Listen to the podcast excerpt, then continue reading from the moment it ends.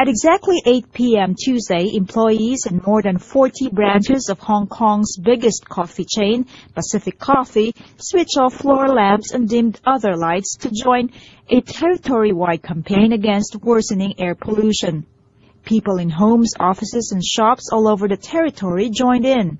The Lights Out protest was the idea of Alistair Robbins, a British expatriate who says he is fed up with what he calls the government's failure to clean the air. We've just decided that enough is enough and we don't feel our government is acting on our behalf to clear this pollution. We've just said, look, um, guys, everybody turn your lights off to show the government that we want action taken. Something needs to be done in this city and um, it's not happening.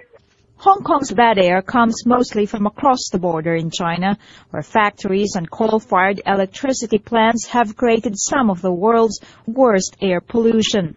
But Hong Kong is to blame for at least 20% of its own problems. Smog often shrouds the city. The government says visibility dropped to less than 8 kilometers 20% of the time last year, compared with 10% of the time only three years earlier.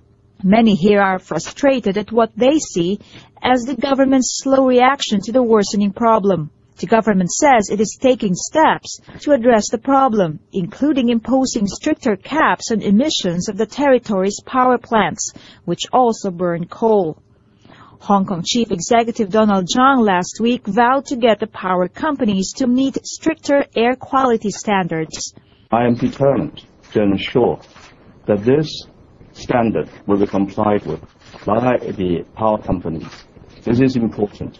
But Mr. Tsang refused to join Tuesday's campaign, turning down a request by the campaigners to cancel the daily 8 p.m. light show staged in the famous harbor for tourists.